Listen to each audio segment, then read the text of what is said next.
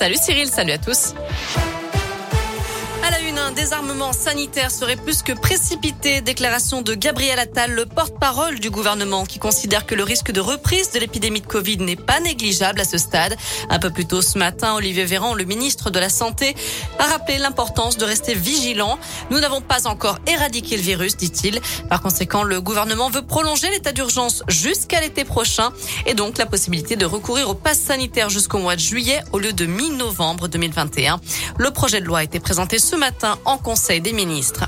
Xavier Bertrand débute sa campagne dans l'Ain. Le président des Hauts-de-France, candidat à la présidentielle de 2022, organise une réunion publique demain soir à Oyonnax, selon le progrès. Il sera aux côtés du député Damien Abad. Une grosse frayeur ce matin à Saint-Just, dans l'Ain. Une petite fille de 6 ans a été renversée accidentellement par une voiture alors qu'elle traversait la route à quelques mètres de sa maman. La jeune victime a été transportée à l'hôpital pour des examens. Les dépistages d'alcoolémie et de stupéfiants sur la conductrice se sont avérés négatifs d'après le progrès. Beaucoup moins de bébés nés en Auvergne-Rhône-Alpes l'an dernier. Le taux de natalité a baissé de 3% selon l'INSEE, ce qui représente 2800 naissances en moins. Et puis on en sait un peu plus sur les bébé box, ces boîtes qui seront distribuées aux jeunes parents à la maternité dès le mois de février 2022. L'idée étant de véhiculer des messages de prévention. Cette bébé box contiendra une gigoteuse, l'occasion d'expliquer comment coucher bébé pour éviter tout accident.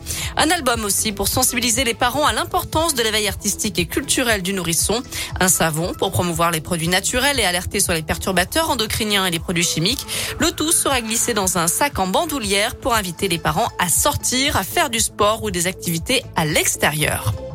Un vaste dispositif de secours mobilisé à Albon, en limite de la Drôme et de l'Isère. Selon France 3, un incendie s'est déclaré ce matin dans une entreprise de reconditionnement de palettes. La situation est sous contrôle désormais. Aucune victime n'est à déplorer.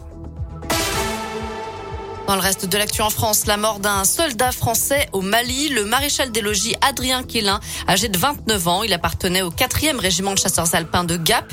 Il est décédé accidentellement lors d'une opération de maintenance. C'est ce qu'a annoncé la ministre des Armées, Florence Parly, ce matin. Enfin, en foot, il n'y aura pas de supporters lillois au stade Montpied et ses alentours samedi, étant interdit de déplacement jusqu'à la fin de l'année suite aux incidents survenus lors du derby à Lens.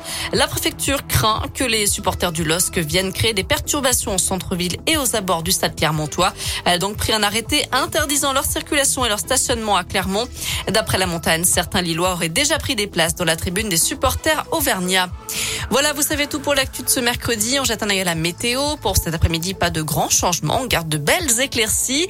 Pas de pluie à l'horizon. Les températures sont comprises toujours entre 12 et 16 degrés pour les maximales. Ça va se maintenir encore au moins comme ça jusqu'à demain.